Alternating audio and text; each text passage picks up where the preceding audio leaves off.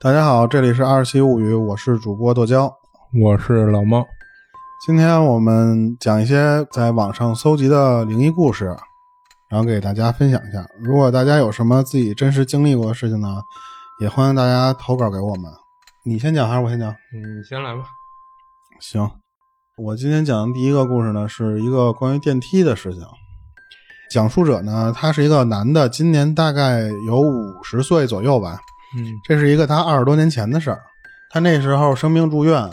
住院的时候呢，他因为比较淘气，他经常晚上出去跑出去跟朋友玩啊，或者出去吃点东西什么的。当时护士就跟他说呢，说你不要在晚上十一点以后乘坐有一部电梯，就指了一下那边那个电梯。嗯然后他当时就想说你你这是因为我老跑出去，然后你就故意给我讲一个鬼故事吓唬我嘛。嗯他有点不信啊。但是他分析了一下呢，是这部电梯它有一个独特的地方，独特的点是什么呢？就是一般这个住院部的电梯呢，是如果你要想从病房走到那个电梯，乘坐那电梯下去的话，你是一定要经过那个护士站的，嗯这样他就会被那个值班的护士看见嘛。啊，对啊，你你住院晚上不让你随便瞎走的，对几对点对以后，嗯当然，这一部电梯唯一的这一部电梯呢，它如果你从住院部那个地方去坐这个电梯的话，嗯它那个护士站是看不见的。哦所以他就觉得说你是不是因为这个就是不好看管我，所以不让我去，然后编个故事吓唬我。嗯有可能，他这次住了大概有二十天吧，他前几天呢一直都想偷着跑出去，嗯直到有还剩五天左右的时间呢，他有一个朋友突然有一天晚上给他发信息，说什么呢？说哎，我就在你附近呢，说你要不要晚上出来吃个夜宵什么的？嗯他说：“哎，那好，那我正好就乘坐那天那个护士跟我说不让我坐的那个电梯嘛。”嗯他就等到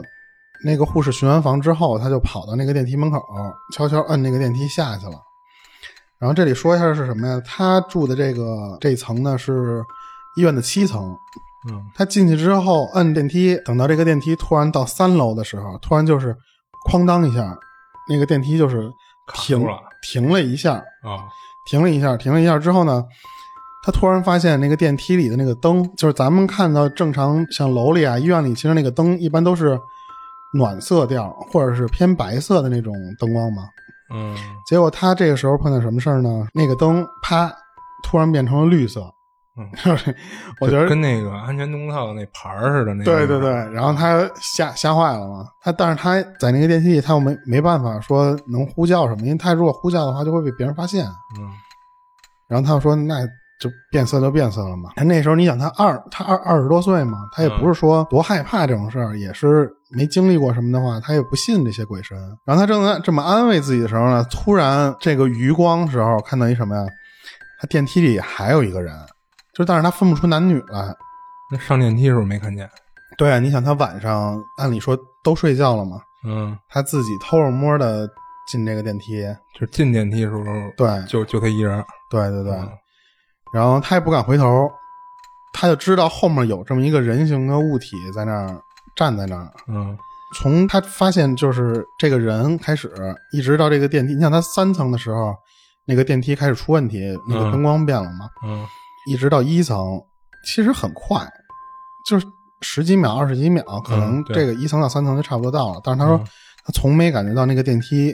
下降了那么长时间，嗯等这个电梯开门了，他就赶紧跑出去了。嗯跑出去之后，他就连回头他都不敢去确认那个那个电梯里是不是真的有人，嗯然后他也没敢跟一块儿叫他出来吃夜宵的那个人说这个事儿。嗯嗯对，之后几天，就算他再敢偷着跑出去，他也就是宁愿走那个楼梯，嗯他也不想坐那个电梯了。嗯，走楼梯，医院楼梯也够深的呃，，对他医院楼梯其实也挺深的。嗯对，这大概就是一个这个事儿。嗯其实这个事儿我觉着没有那么恐怖，但是我嗯会有一个，就是我自己会有那么一个嗯阴影儿。嗯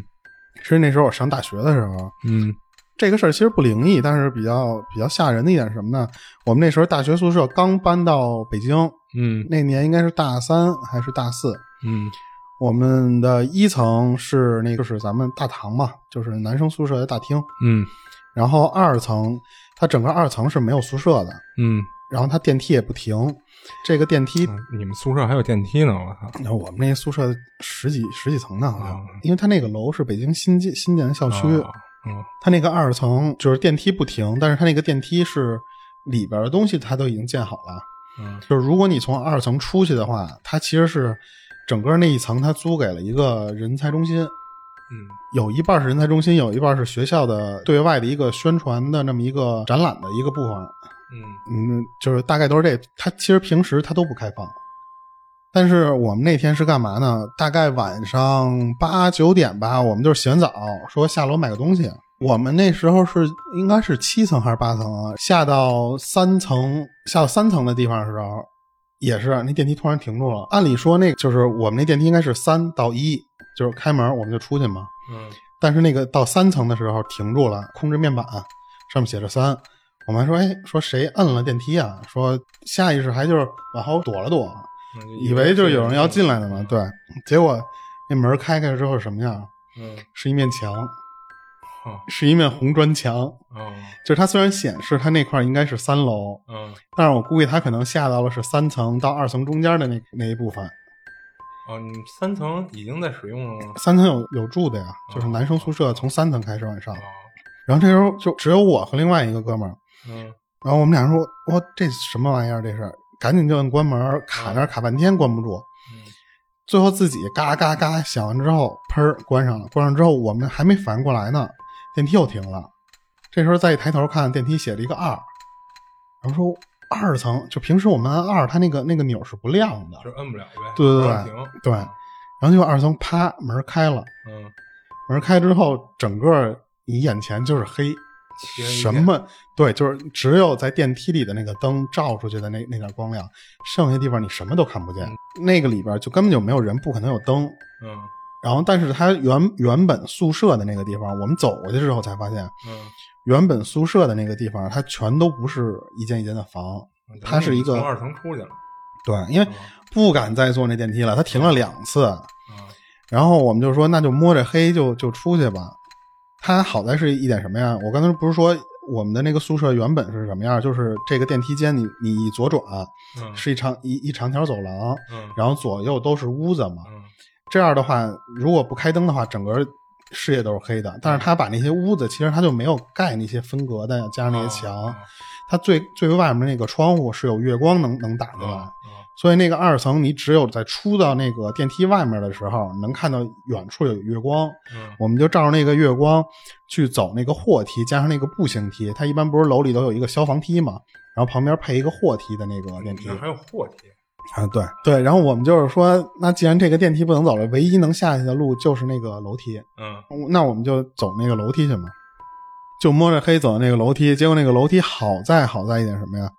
它二层到一层的那个门，消防门它没锁上，嗯要不我们就真虚了。嗯因为其实走到一半的时候我们就后悔了，你你身边什么都没有，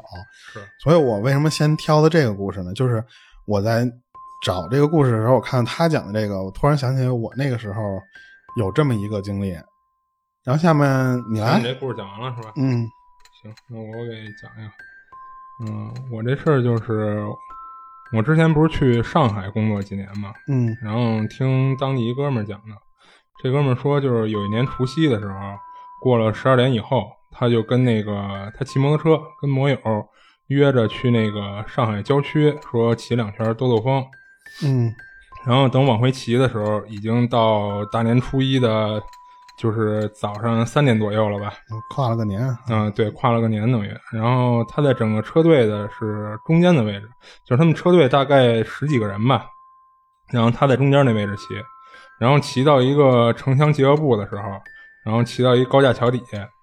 这时候他就看到一个就是路边上躺了一个人，一个女的，然后这女的下半身呢在路边的草丛里，然后上半身搭在马路上，伸了一只胳膊。他当时第一个想法就是这女的喝高了吧，然后睡马路上，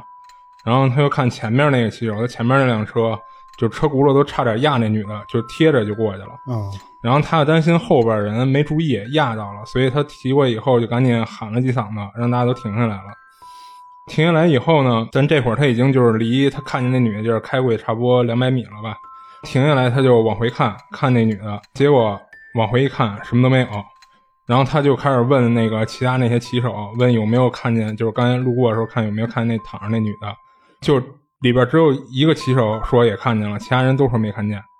然后他又跟那哥们儿对了一下，觉得两个人看到的应该是一样的情况。正说着这事儿呢，然后他突然就看到那个他们车队停着在最后边儿，嗯，有一辆出租车开过来，然后那出租车在那个他刚才看女的那位置突然急刹了一下，司机下车以后也是到车头前边看了看，然后什么都没看见，然后开车就走了。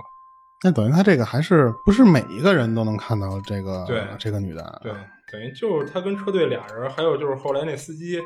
就从那司机的反应来看，那司机那急刹那一下，他应该也是看见那女的了，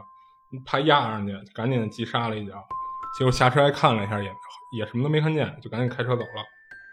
那这要是说往灵异了方向说的话，就是这个女的可能是之前在这块儿遇到什么事儿，可能出了车嗯没准祸儿啊，对，或者没准儿是一出过车祸的一个对，要不就是被人给抛弃到这儿的那种就地缚灵似的那种嘛。啊、对，嗯，对，那你这事儿你也没法儿不灵异啊。问题是你车队里就俩人能看见这女的吗？对吧？但是一般这种碰上这种事儿，可能会有点觉得不吉利，就可能会嗯在骑车可能会出事儿啊，或者什么的那种。嗯就对他也他们没说后续，没有，后续反正他就是他们就是接着就往回往回走了嘛，就嗯嗯，没没后续也没别产生别的事儿。这要说那女的到后面的时候站起来 了，可以 啊，那这事儿就上一档次了啊。就是鬼片儿了，那个嗯那是对，嗯，行，我这就讲完了。行，嗯，我讲一个关于叫抢胎的事儿，你你听说过抢胎吗？抢胎，对，就是胎儿的胎嘛。嗯，是，那就是刚生下来小孩儿在医院就让那些人贩子给抢走了啊。啊，不是不是，啊我给你讲一下，你大概听一下这个。啊嗯行，，是这是一个关于一个女护士讲的事儿。嗯她那时候还在实习，嗯她有一天碰到一个特别漂亮的孕妇，她就觉得说，哎，这么一个年轻的漂亮妈妈，说我她是想说我嗯向她学习一下，就是看她从怀孕呀、加上就是最后生生产。她都经历了什么东西？然后呢，她就是借鉴，因为她现在还没生孩子，就是这个、这个嗯他一护士，护士，他这种事儿应该经历很多了呀。她是一个实习期间嗯嘛，啊，实实习护士，对对对，啊然后所以说，但是他是想说，我从头接这个人开始，然后到嗯最后他生产，对他自哦己的工作，加上他也有可能就是说对他自己怀孕啊什么，他他会有一些嗯就经好好嗯验。了解一下整个流程。对对对，他还特别留意这个这个女孕妇。嗯结果有一天，就是医院跟他说什么呀？说哎，正好医院现在忙不开，嗯你呢负责盯这个孕妇的就是产前的一些事儿。嗯，他说不那正好嘛，对对，然后那那那更好啊。嗯他就开始了解这个事儿。后来他得知是什么呢？就是说这个孕妇啊，她实际上的预产期是还没到，嗯，但是呢，她预定的那个预产期大概是在鬼月的时候。哦，她不想让她的这个孩子哦在鬼月的那个月，就是啊有一些忌讳，想对对避对开那日子。对她想在那个之前，我就把这个孩子看，如果检我做完检查嗯，没问题，那我我我能不能把这个孩子那就提前解 这事儿剖？这事儿也得看看孩子的生长情况，你你有没有开指什么对，的。所以她要她要来，她就是那天来就是嗯要要做检查嘛，嗯做产检。嗯他说那次，啊，刚才我是不是说的是解剖？ 啊就是他如果这个这个产检没问题，那我就想提前我做剖腹产，我把这孩子生下来，我哦避免、想做剖产。对嗯对，避免这个这个忌讳嘛。嗯所以这女的就是说说，哎，那正好说我我都能全程我都能走这一遍，嗯所以她特别上心这件事儿。嗯她这个预定的这就是这个产检已经都做完了，说嗯 OK 可以可以可以做剖腹产，嗯，然后定那呢是第二天早上起来的十一点，哦，那还还挺快。对，然后头十一点之前呢，他要是做这个做这些就各种检查啊什么什么的，嗯嗯他要去登记那个病历，嗯这是大概七点的时候。嗯但是这个时候突然就是他那个孕妇的老公跑过来就跟他说，说我我妻子出现了点问题，说你赶紧帮我看一下去。嗯他就赶紧跑过去了。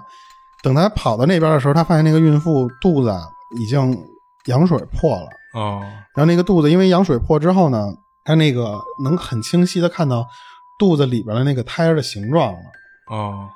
然后这时候这个孕妇就说说说疼啊，说因为这个羊水破了，加上一些就是可能那小孩在里边的那个动会儿，对动会儿，然后他他会觉得疼，嗯然后他就是那就得赶紧安排这个手术嘛。嗯但是他不是护士，他没没法做这个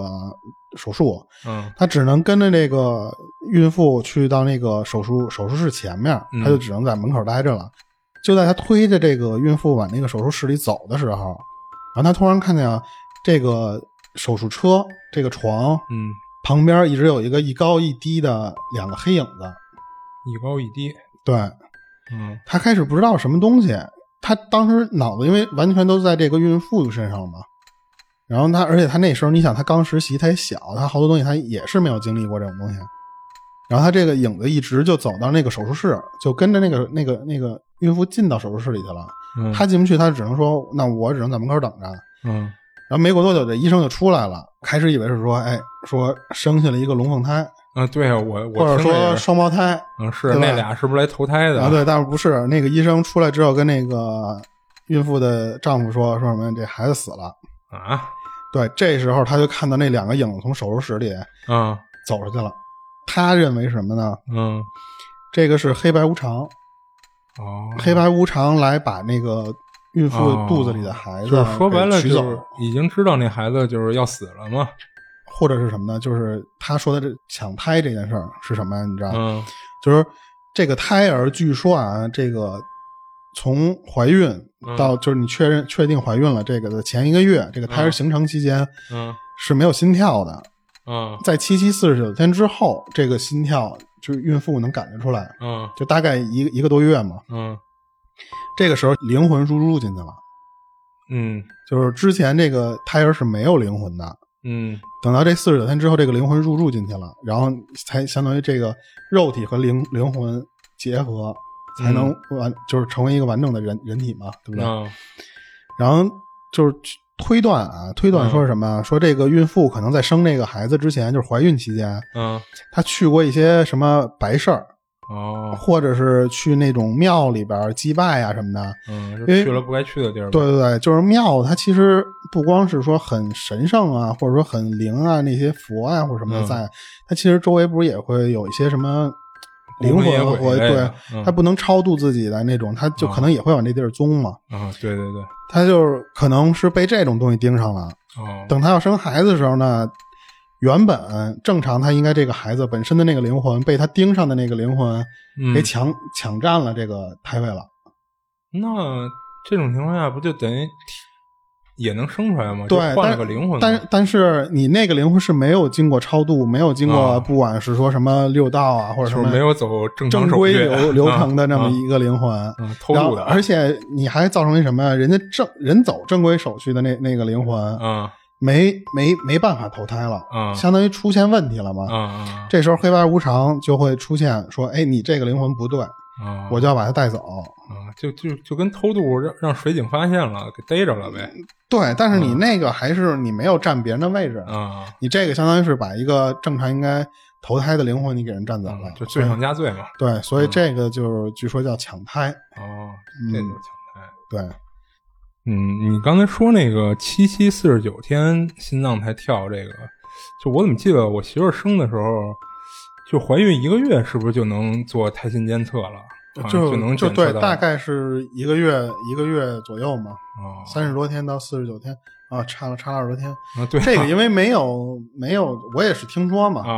啊，然后可能就是民间这么一说法。对对对，嗯行，那你这讲完了是吧？讲完啊了，嗯，行，下下面我给大家讲一个，嗯，这事儿呢是一个女网友分享的，嗯，这姐们儿还读高中的时候，一天这姐们儿和她哥还有一帮朋友出去玩儿，玩完以后去麦当劳吃饭，这会儿已经夜里一点多快两点了，然后这帮人闲得无聊，就开始围一圈讲鬼故事。给这姐们儿讲的有点怵，就是说这么晚了，差不多咱就散了吧。大家估计是看出她确实有点怕了，也就没说什么，就收拾收拾准备撤了。这姐们儿呢是坐她哥的车，然后坐后排，因为她哥前面还带了她哥一朋友，嗯，然后其他人呢就是总共骑了两辆摩托车吧。这姐们儿别看胆子不大，但是也是一个爱玩爱闹的主儿，所以就是他在车上的时候，就打开手机的那个手电筒，从下面往上照自己的脸，然后贴在玻璃上，吓唬旁边摩托车上那几个人。啊，就是那摩托车的那几个人是跟着这个车一起啊，对，跟着这几个车，就是他们刚开始走的时候，可能大家还顺路，嗯就还没到分开的时候。嗯然后又开了一段时间以后呢，然后那两辆摩托车就就大家分道扬镳，就各回各家了。然后他们就继续往家开，突然他哥就冲他说：“那个，你先别玩手机了。”他虽然感觉有点莫名其妙，不过也就先把手机关上了。嗯，然后他又从后视镜看他哥，不停的从后视镜里往他这块看，看了一会儿后，他哥说：“你玩吧。”然后他接着他就接着玩，呃，一边玩手机，然后他发现他哥依然就是时不时的就往那儿看一下，然后他就奇怪地问了一句：“怎么了，哥？”然后他哥说：“没事儿，回家再说。”他们一路就无话，就一直开到家。到家以后呢，他就赶紧问他哥：“刚才什么情况？”他哥说：“刚才你玩手机的时候啊，在你脑袋上面有一个一模一样的你，啊，嗯，并且是那种用手电筒打着光的那状态，就跟你刚才就是下旁边那骑摩托车那几个人似的那那样。我让你关一下手机屏幕，就是想确认一下是不是看错了。发现你关了手机屏幕以后，那魂儿吧还是什么呀，回就眼哎对，就依然依然存在。那我照照这个手电筒把自己的魂儿 照出来了。嗯， 对。然后这事儿反正也是吓得他不轻，然后一晚上没睡好。不过后来也就没再发生什么事儿了。其实，在路上一直我看好多经历都是说，在路上会碰到一些，比方说你开着开着车招到一个人，呃，就就跟那种搭顺风车似的那种鬼似的。对对对、嗯你看，你不是好多司有时候那个出租车司机有时候老碰上这事儿吗？嗯对，他可能这个灵魂，他要去什么地方，他嗯正好你顺路，对，可能就是搭一段你的顺风车嘛。对对对，嗯，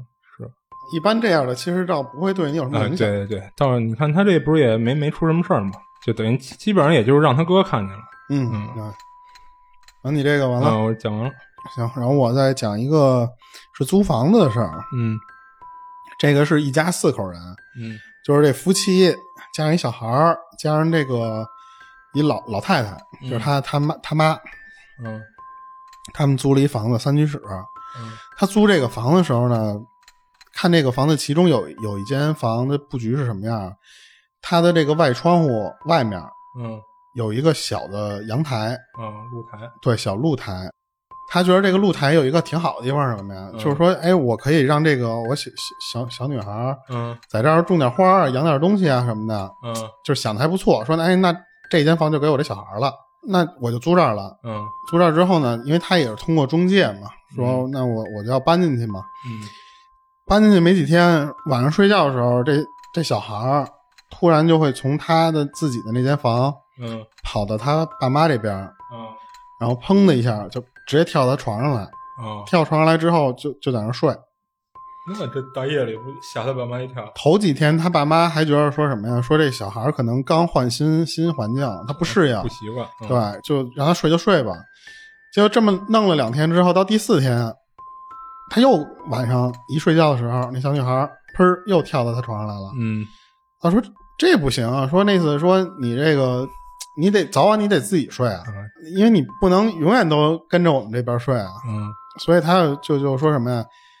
你你这么着你也不方便啊，你就你还是回去睡去。嗯但是这小孩儿跟他说什么呀？嗯说我那房房房间里有东西，啊，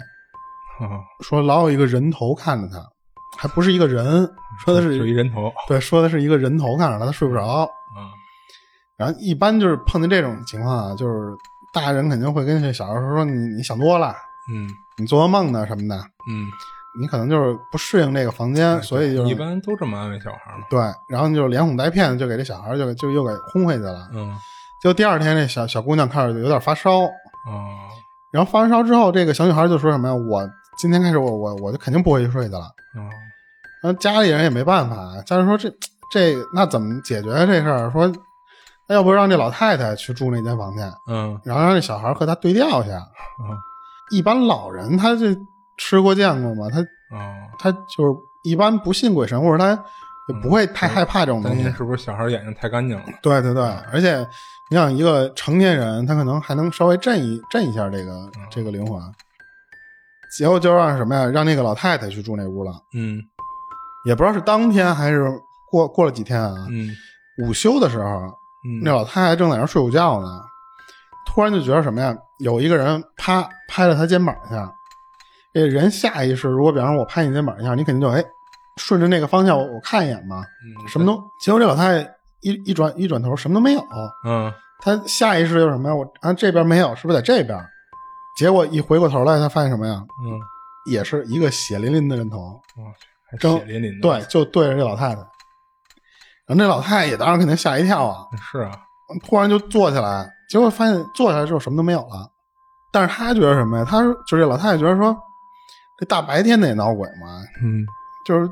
你你说要真是晚上说闹点什么什么的，这啊白是天这也太凶了，这是。对，一般这种东西白天应该看不见，对，然后他就起身，他就看看嘛，起身看看这个四周，哎，看看这儿那儿没有，他又跑到那个露台那块儿去，嗯露台上也什么都没有。你想这个睡午觉的会儿，那阳光正大的，嗯那老太太当时也觉得说，就跟那个夫妻俩说了，嗯，这夫妻俩就觉得说说，哎，这这老太太怎么也这样啊？这老太太就是那意思说，你是不是睡睡午觉起猛了？啊你你这突然这么一下，你就说你你就别管了，你说你。就这会儿啊这夫妻俩还不信呢，就可能就有些人他就没碰上这些事儿的时候，啊他就有点不信嘛。人都说那你想多了嘛，说你嗯就是回去吧。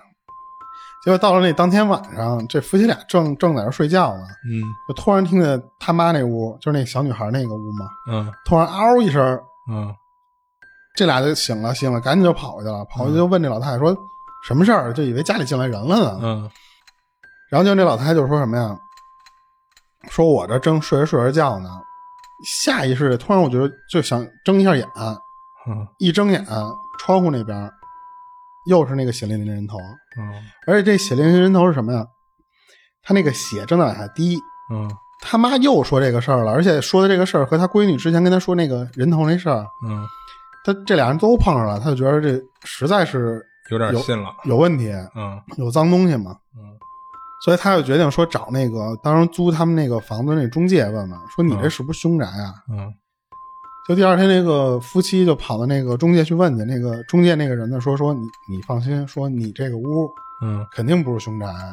说我不能租凶宅给你嘛。但是这个夫妻就觉得说说你肯定有事儿，你没跟我说，嗯但你要不跟我说的话，你把凶宅租给我了，我是可以告你的。嗯最后给这个中介逼得没辙了嘛，中介说你这屋啊确实不是凶宅，也没死过人，嗯，但是呢，有一个事儿，那我得跟你说，因为你逼到这份儿上嘛。是逼急了才说，对，是当年什么情况？是之前有一个小偷，他想从外面就是爬窗户入室盗窃嘛，嗯结果从那窗上掉下来了，正好拍在那个露台上了。为什么刚才我说是我想说是露台，但是后来我觉得说那个露台不应该那么大。那个小偷小偷摔的那个地方，他如果你要是正常一个摔在露台上，那家人一回家肯定一开窗户就就看到那个那个小偷了，对吧？嗯他这个相当于什么？他摔下来那个位置是前面有一个遮阳伞，遮阳伞的下面有一个凹槽，是是和这个露台是不是平面的？它是凹进去的，嗯他正好摔在那上了。相当于什么呀？就是可能是摔在那个遮阳伞上，往前又弹了一下，弹到那个凹槽里去了。嗯所以按理说，他这个露台应该不是面积很大。就他摔到那里之后，那个房主肯肯定也没看见，嗯别人他一个小偷，他也他别人也肯定不知道这事儿嘛。嗯直到有有一天，他发现什么呀？那个房主发现臭味儿出来了，哦结果才找人，发现那个小偷在那死死在在那儿了。对，小偷的家人啊，他们也没有说请一些什么大师过来超度一下这个。是，那又不是我自己住的地儿，对，加上这个房主又觉得说那块面积不是我的，嗯，就是觉得没事儿，嗯对，然后他不是摔在我们家了，所以我也不做超度，这样就等于说小偷的灵魂没被超度走，哦他的灵魂就一直在这个地方。哦但是最后这个夫妻还是把这个中介给告了，哦，但是最后的这个结局是什么呀？法院宣判的是什么？中介胜没有诉责任。对，哦因为那个地方确实它不是这个房间的面嗯积，只是相当于那个地方你住在那个那块儿了，它有一个小的福利，嗯你可以用那块地方稍微自己干什么事儿。嗯对，然后我我看网上还有一种说法是什么呀？就是说，如果你是非正常死亡，嗯你比方说你应该活到七十，嗯但是你三十岁的时候你碰到什么事儿，你死了，嗯如果没人超度你的话，你这个灵魂是要在这个地方一直待到你七十岁，啊，你一才直能待到正常阳寿的那个。对你阳寿尽了之后你才能转生，啊，要不你就会一直在这个地方飘着，嗯就就跟那种地缚灵嗯差不多对吧？就对啊一个概念嘛。嗯行，嗯，接下来我给大家讲这个事儿呢，是是一位叫小天的女导游分享的。然后小天呢，主要是带东南亚团，大部分都是泰国那边的。泰国那边就是出这种事儿也比较多嘛。然后这件事儿发生的时候，小天刚开始带团没多久，还是个新手。嗯，这次的行程里包含一个叫龟河的地方。嗯，有一个老导游看到他这趟行程，就对小天说：“你这趟有龟河是吧？自己求个平安符在身上吧。”说龟河这地儿比较阴。小天那时候也是年轻气盛，然后天不怕地不怕的，也就没信这些。小天就开始带团，然后到龟河的时候，嗯，一开始没出什么问题。到了龟河，小天带着团员在竹筏上吃喝玩乐、唱 K 什么的，这是相当于是他们那儿旅游的一个项目吧。竹筏漂在河上玩的还挺开心。到了晚上，他们坐大巴回酒店。嗯、一般他们都是导游作为领队，然后再带一个当地的地接，就是为了什么语言啦、沟通方便什么的。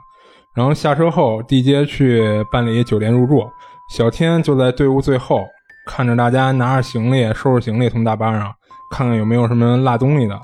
等人走差不多了，小天也准备走的时候，这会儿他听到后面那个司机叫他，那司机叫农农，这农农应该是泰语里一个叫，就是相当于我们这儿叫小弟、小妹的意思。小天就回过头去，他就看到司机的旁边还站了一个人，这个人的脑袋没在脖子上，在手里托着。哇，当时小天吓得就有点腿打软、打颤，不自觉的还后退后了两步。嗯，然后没犹豫，也没搭理叫他的司机，转身就朝酒店跑去。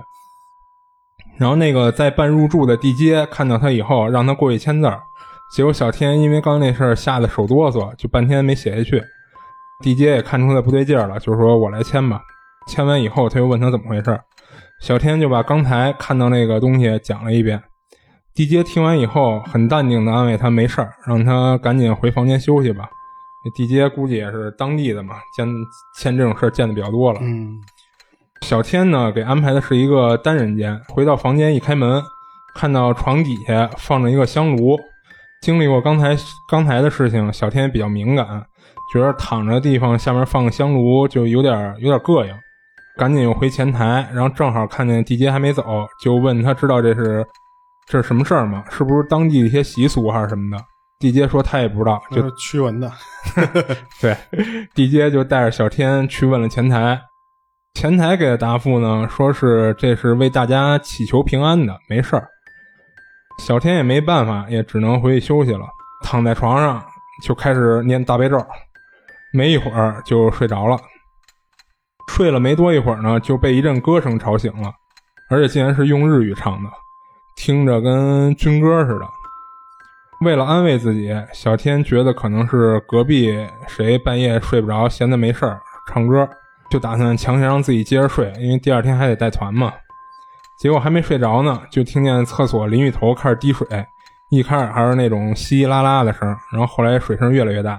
就就像是有一个人在里边儿一边儿洗着淋浴一边儿唱军歌似的。小天实在受不了了，就赶紧跑到门口开开门就跑出去了。就在前台一直坐坐坐到早上，跟前台也说了情况，前台也只能安慰他想太多了，没事儿什么的，问他用不用换个房间。小天想的是说，嗯鬼这种东西能穿墙什么的，换哪个房间不都一样吗？所以也就没换，就这样一直就扛到早上。后来也没发生什么事儿，他就接着带团了，也就。行，我这就讲完了。行，嗯，我下一个要讲的是一个住酒店的事儿啊，跟你那个差不多啊。他这个是一个什么事儿呢？就是这个男的，他当时要去深圳出差，哦嗯他每每次只要去深圳，他都会选择那那间酒店。之前也没碰到过什么事儿，所以就是说，他这次还入住那个地方呢，就觉得哎，就是一切应该都是正常发生嘛。就是我就去出出差，回来我就走。给他安排的那间房呢是，就有点像我我我我大概给你比喻一下什么样儿，就是说，嗯你坐电梯上来之后，右手边儿是你的这个住宿区，嗯左手边儿的那个那个尽头是有一间大会议室。哦但是如果你要是想从那个会议室进到这个他们的住宿这个区域，是需要那个房间卡，啊，房卡就是类似于跟门门禁似的，你要啊刷那个你才能进来。嗯他就当时入住的时候，他是和另外一个同事一块儿去深圳，嗯但是那天呢是没有那种标间儿，只有大床房。但是他这两个男的嘛，嗯说多尴尬呀！我，对睡大床房，那就索性那既然就是出来出差嘛，那就住舒服点儿。嗯说那两间有没有？他说有。那他说那那我租租两间大床房。嗯他在这个有会室的这一这一层，嗯在四楼，他同事呢就是离他挺远的，在十几楼。他先是跟着这个同事去到那个十几楼，嗯同事跟他说说咱们出去吃点东西去。然后那时候大概是下午三四点，遇到事儿的这个男的呢就说说行，那我先把我行李放回我那个屋屋里去。嗯他就先自己回到这个四楼了。打开门的时候，他就留意一下这个房间的大概布局，就是很很普通的那种布局，就是什么呀？你一进门，刷卡那个位置左边是一个厕所、所卫生间，嗯就是你可以洗澡嘛。嗯正对着那个地方是外面那个窗户，窗户的正下方嗯有一个圆的桌子，玻璃桌旁边各有一把椅子，嗯就是这样，等于说这个窗户底下有两两个椅子，这个背儿顶着窗户嘛，嗯一个小圆桌顶在那个那个窗户底下那个墙上。嗯再往厕所和窗户之间的这个左手边儿，嗯这边是那个床，嗯床的对面就是那个壁挂电视电视，嗯对对对。然后他一看就是说，哎，也反正都收拾完了，挺干净的，他就把包放上了。放上之后，他说：“那我就去跟他出去吃饭嘛。嗯”结果晚上吃挺晚，然后他俩回来之后呢，他就说：“那我就回回去睡觉去了嘛。”他到到那间屋的时候，他第一件事儿他什么都没干，他就先坐在那个床上，他就面对着那个窗户在那儿发呆。嗯这时候他突然觉得什么呀？我那屋那电视怎么是开着的？就是正在他纳闷儿的时候，他想这事儿说：“哎，不对。”结果他低头这么一看，靠在窗户那个那个底下那两把椅子，有一把椅子，这时候实际上是对着那个电视呢。哦，他当时一下就我就感觉就有人坐在那椅子上看电视。对他说：“我是不是出去的时候碰见了什么？就是服务员啊，或者什么的，就是保洁员进来进来打扫卫生，但是他说不对，他说我进来的时候这个屋子已经收拾很整齐了嘛对。他看到这个时候他就炸炸了，他说我现在是不是我得赶紧先第一件事我先跑出去？但是他还在想跑出去之前呢，他其实脑子里在想的什么，就是说嗯我去哪儿拿我的包？因为他其实只是把那个包放在那儿之后，他什么都没放出来，嗯然后他就坐在那个床那儿发呆嘛。他那个时候说我我我下一步逃跑路线是什么？我应该先拎包，然后开门，把我把房卡，然后我再赶紧去十十几楼那那个去找他同事嘛。这一瞬间想的还挺多。对，但是他突然脑子里突然想了一个什么事儿，嗯说如果这里边真有人的话，那个人如果这时候把灯都给我关了，他不让我走怎么办？嗯他这时候你知道他干一什么事儿？嗯他拿出手机，给他同事发了一个视频，就是录了一视频，就是说我先证明一下啊，我这边儿这个不是我故弄玄虚，他把那个椅子那个角度嗯就是明显是挪过了的那个角度，然后加上那个电视正在开着，嗯录了这么一段像，跟他同事说说你赶紧开门，我要上去，今儿晚上我我不回来了。对，然后然后结果就当天晚上好在什么，他没首先他没没被锁在那屋里，嗯二是人家相当于俩男的嘛，就也就觉得说那将就一下一晚上，将就一晚上了。他男男同事那边没发生什么事儿，这事儿就过去了。嗯结果第二天他就想跑那个前台那儿，就问一下去，说嗯那次你能不能给我调一下监控？说因为我这层这不有那个会议室吗？人家说万一有人进过我这屋，说动过什么东西啊或者什么怀的。疑嗯有人进来。对对对，结果那个服务员还还挺好，说那次说行，我给你查一下，还查了两遍，然后就确实就什么都没有，嗯就等于说他这个房间在他走之后嗯就没有就没有没有人再进也来没有保洁员进过，嗯对，大概就这么一个事儿。嗯，你这讲完了。对，嗯，然后接下来我给大家讲这事儿呢，是是一个网友网友的朋友讲给他的。这网友他这朋友呢叫小茹，在大马留学，就是马来西亚留学。高中毕业以后，就跟同学要分道扬镳了嘛，大家就决定搞一场毕业旅行。嗯，因为这个决定下的比较突然，而且那会儿他们又在考试期间嘛，然后大家又都一拍即合同意了，就大家都没什么意见，所以也就没有提前做什么计划，然后包括订酒店啦，然后订门票一类的就都没订，打算来一场说走就走的旅行嘛，任性一点，只是初步定下来去海边的度假村玩几天。然后他们一行六七个人吧，就有男有女，都是关系比较好的朋友同学。考完试第二天，他们就开车出发了。到度假村的时候已经天黑了，因为没有提前订酒店嘛，所以就只能是到那儿现找，然后就挨家找，看哪家有空房。结果呢，就从八点一直找到十点，也没找着。因为算是一个相对有名一点的一个旅游景点吧，所以就是人比较多，然后就都满课了嘛。结果最后就越找越急，大家最后大家一商量，嗯，也就没有考虑什么档不档次了，就只要能先有地住方下再说住，吧对对，有地方住就行了。他们就开始把目标放在一些就是看起来好像就是比较比较旧了，然后比较比较破败的一些民宿一类的。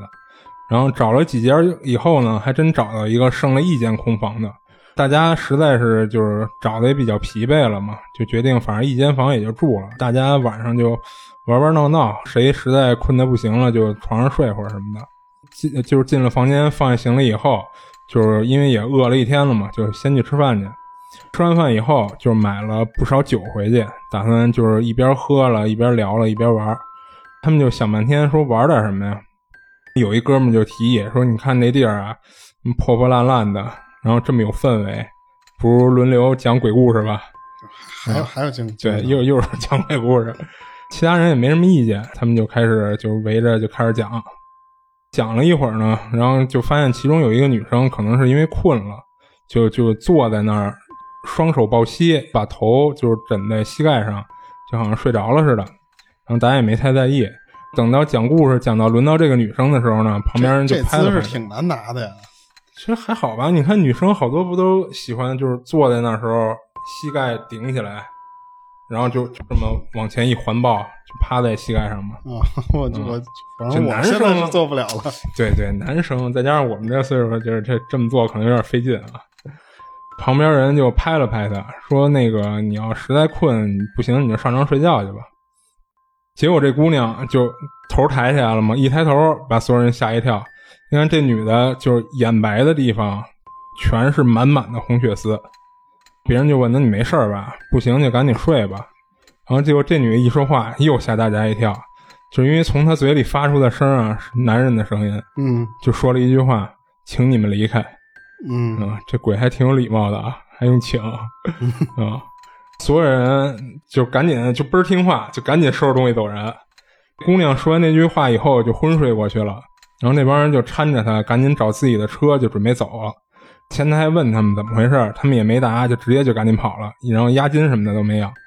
找车的过程中，就是还有人还听到，就是后面有人叫他们其中一个人的名字，嗯，因为这帮都是平时也爱听点什么这灵异故事啦什么的，就是多少都都知道，就是像这种，就是别人叫名字，尤其陌生人叫名字，就不要乱答应。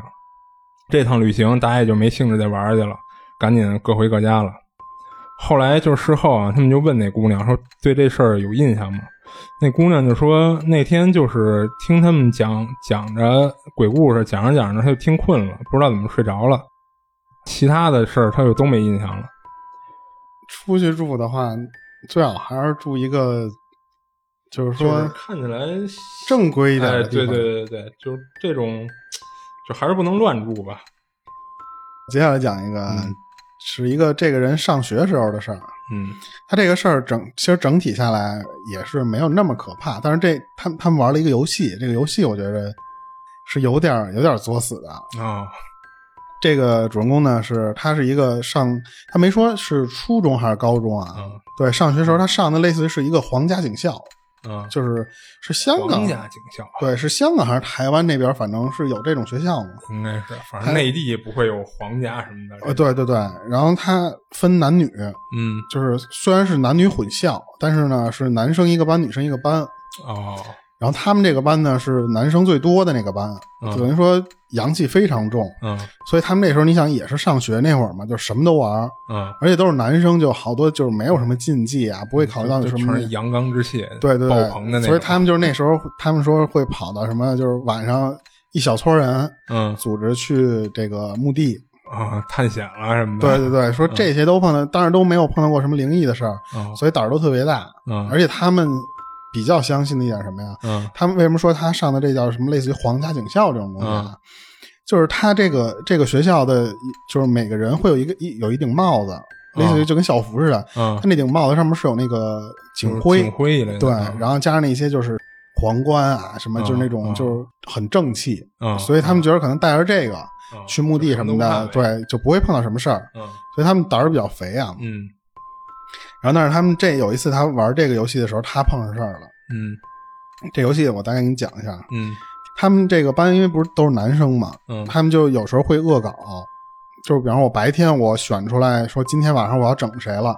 到凌晨三四点的时候，我就给你一根蜡烛，把那蜡烛给你点燃了，把你因为你睡觉一般都脱光了，就剩一个裤衩嘛，啊然后呢把你衣服什么的藏藏起来，就给你一张报纸，那报纸是干嘛用的呢？就是说让你围在身上，这个大概玩法是什么呢？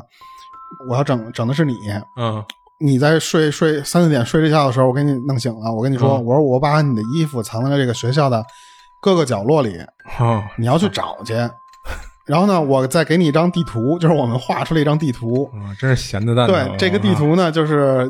比方说我我告诉你，这个地方有一件你的你你上上衣，嗯那块儿有有你的裤一子只鞋，嗯对，你要通过这个地图去把你这些衣服还有鞋都找出来。嗯他上学的那段时间就是很早了，那个时候可能没有现在似的，就是说，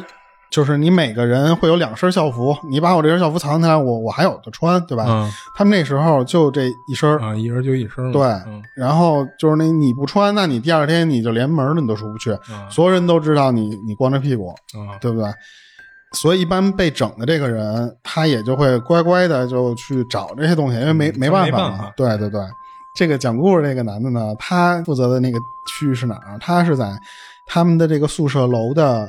门前有一个小、小操场，一个很小的小操场。嗯嗯嗯然后他在那个小操场上面躲着，嗯而且他这个还算好的，为什么呢？嗯有些人他还会藏在厕所里，你也不，你如果你藏在那儿，你是不知道，你可能听到脚步声有过来的人，嗯万一如果那个走过来的人不是啊，被整的那个人，是个军官，是个老师一类的。对，然后你还躲在厕所里，啊就是感觉你可能你不一定谁被吓的，啊，对，所以他当时也觉得，哎，我这地儿好像也还行，啊运气不错，对翻的地儿还行。他这时候呢就。一直在期待着说那个人赶紧经过我这里，嗯他就看那个楼，就是宿舍楼嘛，嗯能看见偶尔有那个蜡烛那个光亮从那个，比方说哪个楼道那块儿，他他他在那儿一直闪，他就知道大概那个人走到什么位置。然后他这时候就就无聊嘛，嗯然后他但是他说实话，他自己也有点害怕，因为你毕竟是一个人躲在那个、嗯那个那种学校晚上肯定是不会开灯的，啊，对，所以其实他四四周除了那个月光照下来的，真是乌漆麻嗯也黑也的，挺黑的。对。嗯然后这时候他发现他身边他躲在那个地方，他旁边是一个音乐教室，嗯躲在这儿的时候，突然听到那个音乐教室里边有人拉二胡，哦然后他当时其实他第一想法是什么呀？说，哎，他不是说闹鬼了或者什么的，他第一想法是说，这也是他们埋伏的人。不是，怎么还有人在这个点儿还在练习拉二胡？哦他们那个音乐部在当地还是非常有名儿的，就是经常可能会参加一些什么少年组的一些什么奖项，在国际还能拿奖，哦所以他在想说，这个人这么厉害，说晚上还在这嗯儿，对，嗯，大夜里了还练呢。 对，他说说那那我就更不怕，说我这儿打算吓人，旁边还有人陪 着我。哼对，但是等了很久，那个拿蜡烛那人其实他也并没有过来。嗯我估计是什么呀？就是你虽然有张地图，但是可能并不是每个人都会严格按照那个地图上哪个点他呃线会。路，对吧嗯你可能你这个地方它不是必经之地嘛，啊他等了半天，他也他也他也没等着那个人，嗯最后他就估摸着说，哎，这个时间可能快结束了，说那我走吧。嗯这时候他就从那音乐教室路过，嗯这时候他才发现什么呀？那个音乐教室里边根本就没开灯，啊等于说你你你就算有人，你也不可能摸着黑在音乐教室里面拉二胡，那太瘆人了。那个是在犹豫的时候，他就盯了一下那个门锁，才发现那个门锁是从外面锁的一个大挂锁。哦，然后他这时候就觉得说这游戏就没法玩了，就就赶紧跑了。啊，对，所以他，哦所以其实这个游戏也并没有说真出现什么鬼魂啊，或者人出现什么，就是说这个形式，如果你要是带入到这个里边，你不管是被吓的那个人，还是被被整的那个人，还是整人的那个人，其实这个游戏还是挺挺刺激的，就是真是胆儿肥。我觉得放到现在，可能咱们这个岁数，按理说都不敢玩这种这种作死游戏吓了出。心脏病来了。就只有在那个那个年代，你想他那个应该是很早之前，他上学时间敢玩这种游戏，我觉得都是胆儿肥的人。这看来就是我是是不是警校了？像这种阳气那么旺的地儿也也一样，对，该闹也得闹。而且学校这地儿不都是嗯比较那什么的？他用学校镇嘛，说是，嗯，对对，不是有的说那个学校底下不是好多都是有埋尸的地儿吗？嗯，嗯，然后学校特意选址就建在那些地儿，就是有镇压的作用嘛。那你说到这个，我想起那时候我上小学，我们那时候那个小学重新挖地基，重新那个就是盖盖这个教师宿舍嘛。其实没有几个楼，是两个楼，好像是。嗯我们上学的时候会发现什么事儿？他从那个土里刨出来的那个人骨，哦，直接就跟土堆就混合着就放那儿。就放在那儿堆在那儿，而且特别多，但是好多都是你已经看不出来是人骨了，说实话。而且我们那时候我没碰到啊，是我们班一同学嗯上学的时候无聊，中午中午就回去休息，嗯然后呢中午回来路过那块儿的时候，从那土里翻翻，就是他一边走一边翻那个土，嗯翻着翻着啪踢出一根骨头，一根人的成年人大腿骨，哦，他一路踢着那个快踢到学校门口了。嗯真是对，最后有那个学生家长送孩子嘛，嗯看到了说：“哎，你这孩子别别别别踢这玩意儿。”大人对看见肯定得说。 对，就给糊了走了。他回来跟我们说这事儿，他他说他当时才知道，嗯说他踢的那是一人骨头。那你这边还有吗？啊、我这边还有一个，这个事儿呢比较短，然后分享经历的这位网友叫小凡。这小凡啊，上大学假期的时候，嗯，去做兼职，勤工俭学嘛，是在一个商场里做一个品牌的导购员吧。然后因为早上爸妈都很早就得去上班嘛，为了他去做兼职也方便，所以他早上一般都会跟爸妈一块儿出去。然后因为他去的早，那会儿商场离开门还有挺长一段时间，但因为就是他跟那儿也干过一段时间了嘛，那个门卫、保安什么的也都已经认识他了，所以就知道他是来上班的，所以一般都会给他开一个小门儿，让他提前进去去准备或者跟里边待着什么的。这天小凡进去以后，在去自己工作店面的那个路上，看到商场，它一般不是中间会有一，嗯，像好多商场不是中间都是镂空的嘛，嗯，然后圆形的，对吧？他就等于在他去他店面这路上，然后隔着中间那个镂空的那地儿，看对面的一个一个卖服装的一店面门口排了一排人，隔得远看的也不是很清楚。小凡就当时觉着，嗯、有点奇怪，嗯、然后后来一想，他觉得那帮人啊，可能是那个就是现在他们不是好多那个什么阿迪、耐克儿那些什么限量然后预售，哎，对，然排后队大呢早上就有一帮啊人去、去那儿排着去抢去嘛，他就以为也是这种情况呢，他也就没多想。小凡就接着朝自己那个店里去走，走了一会儿以后，小凡突然觉得有点不对劲儿，因为他想起来那些人啊穿的衣服好像都一模一样，他就赶紧回头看了一下，这一看毛都炸起来了，就原来门口排的那些根本就不是什么真人，是一堆人体模特儿。然后然后最诡异的是，他回头看的时候，那些模特脸都冲着他这个方向，吓得赶紧就跑出商场，说什么也不进去了，准备在门口等着，就是来上班的同事来了以后再一块儿进去。后来他跟同事就是在再进商场以后，发现那店门口就没有那堆模特了。啊，嗯我跟你讲一个黄鼠狼的事儿。啊就这个是我听说的一个故事，就是我那个小学的时候，我不是住在那个沙口那边啊，啊那个住住那边，然后那个全是平房嘛。嗯我跟我跟我发小那时候晚上老爱乱窜，嗯就是溜达嘛。你小、嗯小学生也没事儿干，就溜达溜达。其实离我们那个胡同不远的有那么隔着两条大胡同的那那边有一有一个老奶奶，嗯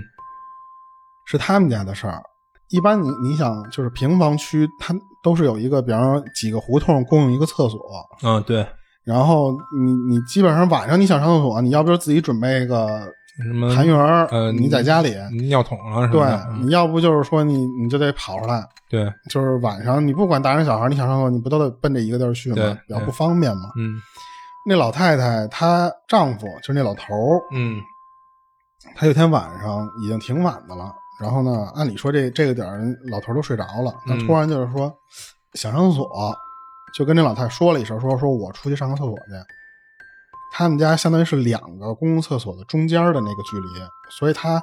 可以去一个小的，也可以去一大的。嗯一般老头儿都会选择去那个大一点儿的、干净的点儿的那个嘛。嗯他其实就是去我们家这边的那个厕所。嗯去到那边上完厕所，哎，没什么事儿。结果等他上完厕所出来，已经快到他家门口的那个小十字路口了，已经就是觉得哎，就到家就那种嘛。突然走到那十字路口，那个有一个路灯，就是你知道那种电线杆子，一个大灯泡照嗯那个、那个，其实照的范围很小，嗯就那一个区域特别亮嘛。嗯，然后过了这个这个电线杆子后后一个电线杆子中间全全黑，他就走在这个全黑的这个位置，要过这个电线杆子的时候，突然发现什么呀？整个这个电线杆子前面围了好多只黄鼠狼。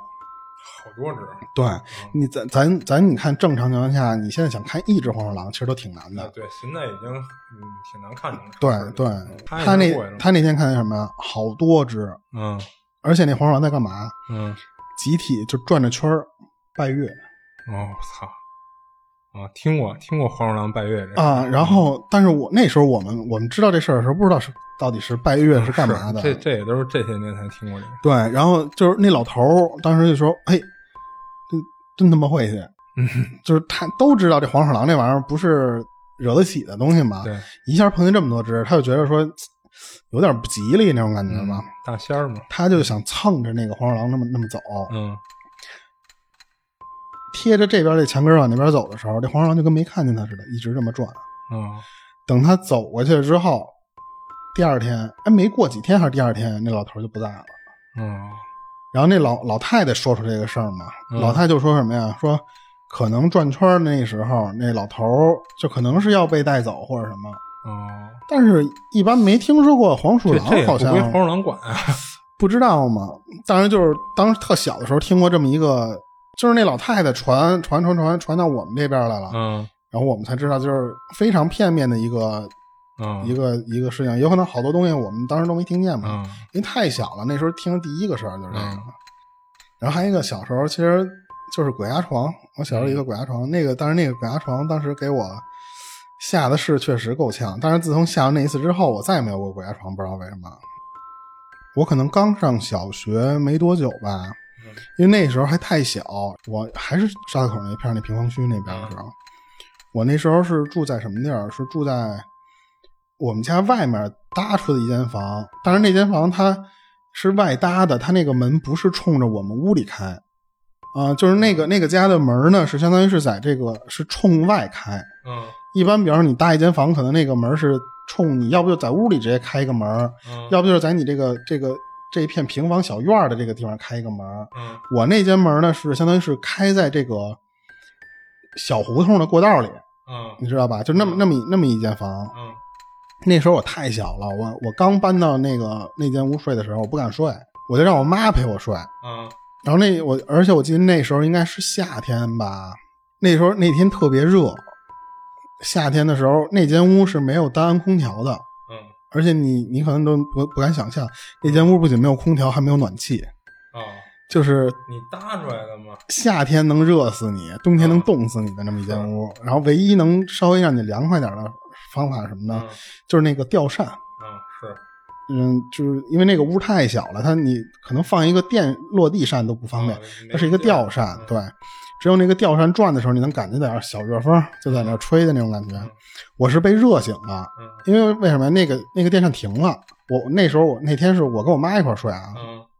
我妈出去了，出去之后把那个电扇给我关了，哦，就怕吹着什么的。对，但是我当时不知道我是被热醒了嘛，热醒之后我我就仰着这么这么睁着眼，嗯然后我直接就能看到那个电扇，嗯然后发现停了。我正在愣神儿的时候，我突然发现我床边没人了，哦，我妈睡里你妈没边在儿，对，嗯床边没人了，我说哎，我说我妈呢？然后这时候我就听见那个，因为我那门不冲外开嘛，嗯我是能听到那个人从外面那个大大胡同往小胡同走的那个走路声的。嗯这时候我就听见那个从院门口往里进一个人，走到我的这个门口了，嗯就在动我门口的那把锁。啊就是我妈那时候怕我自己害怕，加上外面进什么坏人，你想平房那时候那时候老有入室盗窃的，嗯她怕我在里边我自己锁那个门，一是锁不好嗯，或者忘了锁了；二是人家一撬能撬开嘛。嗯她晚上睡觉的时候，她会把外面给我再挂一个那挂一个挂锁对挂一挂锁。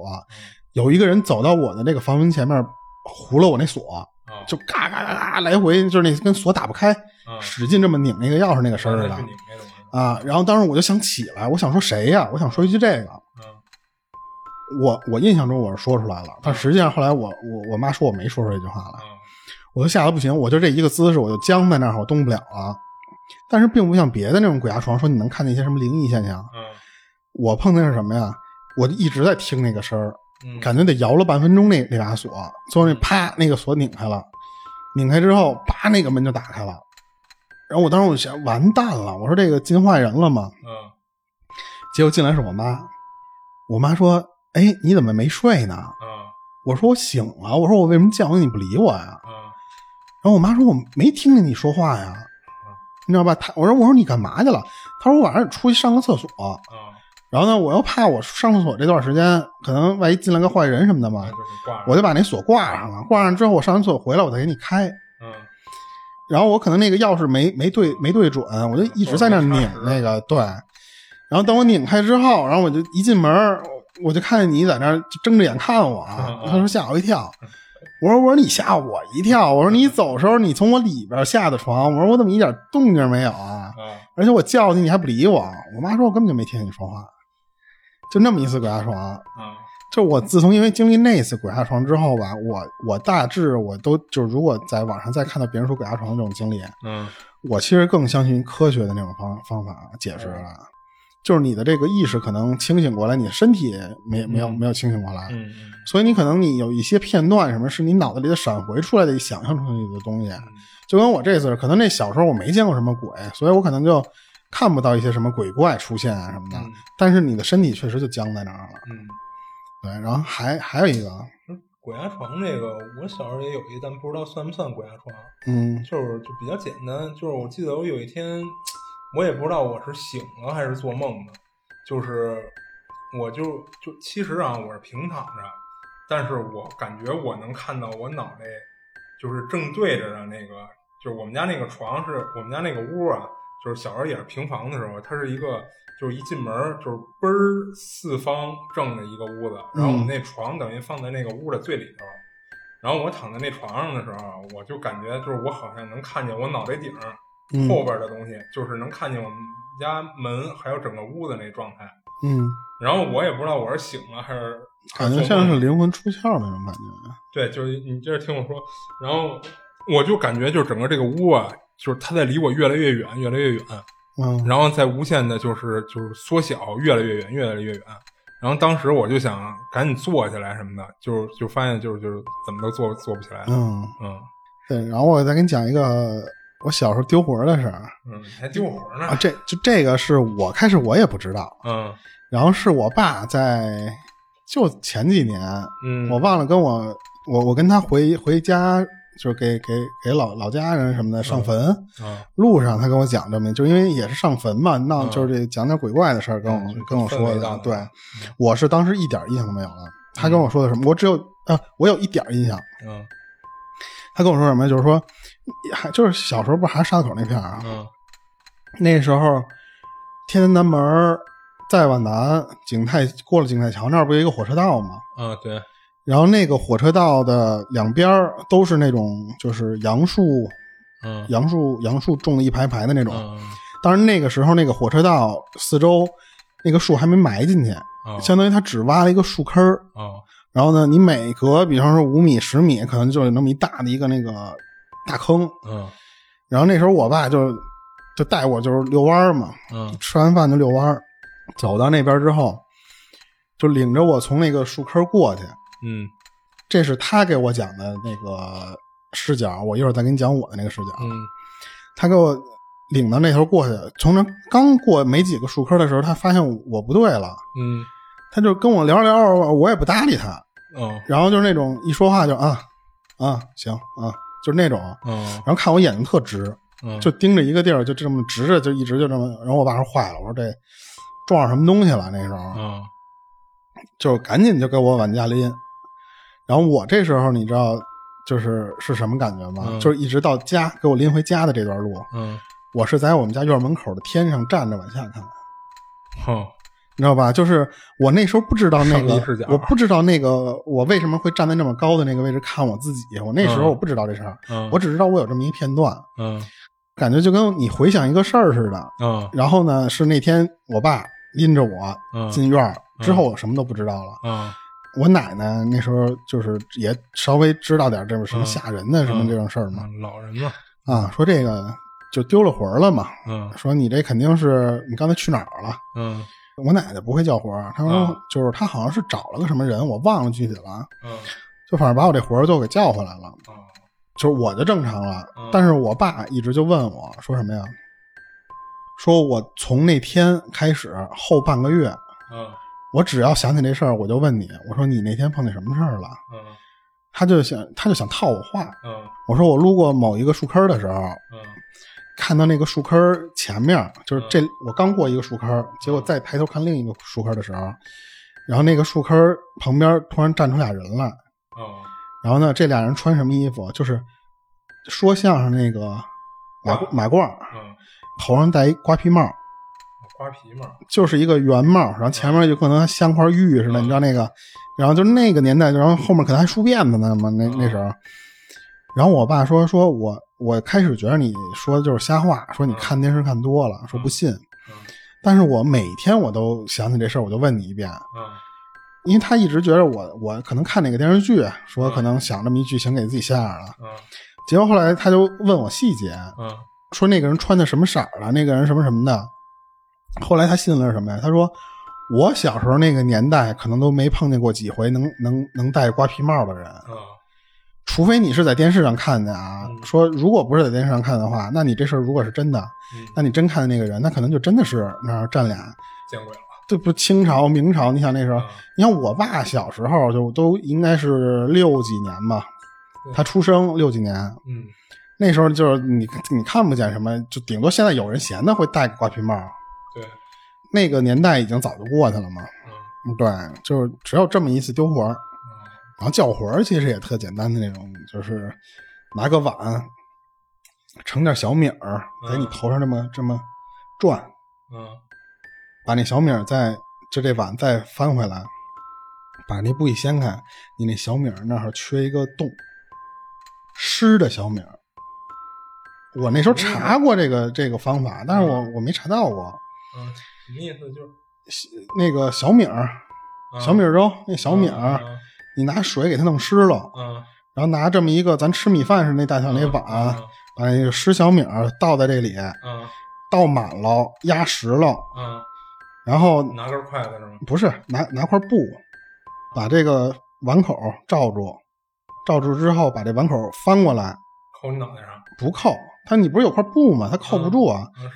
然后他拿那块布这么勒着那个碗口，他那个、啊那小米不就下不来了吗攥着？就对，兜着呗。对嗯然后在你头顶上这么转，啊，就是整个攥着那个碗，就是那么转。对，然后呢一边转一边叫你名儿。因为我为什么记得这事儿？我见嗯过我一个小学同学，他奶奶，我那天找他的时候，他嗯正在那儿叫他魂儿 呢，就对，然后就是他在那儿这么转，然后我是亲眼看见的啊，嗯就是他这么转转转转，叫叫叫他名儿，嗯然后呢再拿回来，啪嗯把这碗正放，嗯把那布一掀开。嗯你按理说那个十小米儿应该是对，就算他可能会往外重力就是就是鼓起来一块儿，起来一块儿。对对，但是你也不能凹进去一个两个手指肚或一个半手指肚的那个深度的一个坑。哦然后你不是缺这个缺了这点小米儿了吗？嗯你再续点儿，嗯，填满，蓄满了。对，就是把那块儿再填平，嗯，再接着这么叫，重复这个方法，直到直到他没有那俩，直到再打开之后，那这儿个停的对不缺小米了，哦嗯那个魂儿他说就叫回来了。是我倒碰到过那么那么一个事儿，就是我不知道我那个叫魂是不是也是这么叫回来的啊？反正当时我是理解不了这件事儿，因为我真是亲眼看见那个小米儿打开一次少少那么一块儿，打开那一次少那么一块儿，啊。它也不是说漏了，也不是说哪儿了，就是没了。对他缺那么一块儿，就是有点儿违背物理常识。对，然后我问那个我小学同学他奶奶嘛，嗯人家你小屁孩儿，你就别 管，不就干是啊，说你不懂，就你知道，就给我糊弄过去。我到现在我也没找着这个解释方法。是，我还真是第一次听说这种教会方式。对我，我基本上也就这三件事儿碰着，还算我觉得自己身边的比较灵异的这种事儿。啊然后还一个是，就就发生在这样这儿，就咱、嗯咱现在录音的这个这个这边儿，也是我跟我那小学那个发小，啊嗯我俩遛弯儿，我那个晚上一般都可能遛到两三点，我俩就是绕着这几个楼，加上那边不是监狱吗？嗯我们走那边那个马路，那天也不是什么这节呀、什么清明啊，都不是，特别奇怪什。么日子？对对对，我俩走到最远处的那个那个路口，嗯往回走，嗯往回走之后，突然就是走到一个过一红绿灯嘛，你过过那人行横道，嗯过来之后左转就要往回走的那条路。嗯拐过来之后，就发现前面差不多有第三棵树的那个位置吧，嗯，地上有几个黄白白白点儿，白点儿。对，就是黄路灯打那个白点儿上，打那个就是树阴影儿，嗯然后你不能看影子吗？嗯影子旁边儿有几个白点儿，嗯然后说，哎，我说这什么玩意儿？因为我老遛狗走这些道，我都一般就是都能知道，比如你新安个什么东西都能看见嘛。嗯我说走，咱看看这什么玩意儿去。嗯，结果我俩走近了看，你知道什么玩意儿？没有在地上放了五个馒头。啊，那人跟祭拜什么似的。那那五个馒头，你知道奥运五环的那个形状，你知道吧？？啊，上面上仨，面仨嗯下面俩，那个就是那样放。平平着放是吧？对，而且且特别整整齐，就是中间的那个间距是一样的，啊放五个馒头，但是什么别没有香，没有什么烟，嗯什么都没有。然后结果我们当时就想，大，你看夜里两点嗯碰见那个，嗯然后之后倒是没碰见什么特奇怪的事儿啊，就基本上就是看那个东西，当时反正挺诧异的。今天就先讲到这里，嗯，到时候我们每收集一期够一期的故事，然后再给大家再录灵异的相关的故事吧。那个，如果大家有相关的经历，可以给我们投稿，或者下方留言，我们到时候加你微信，可以直接在微信上给我们投稿。这里是二七物语，我是主播豆椒。我是老猫，我们下期见。嗯，下期见。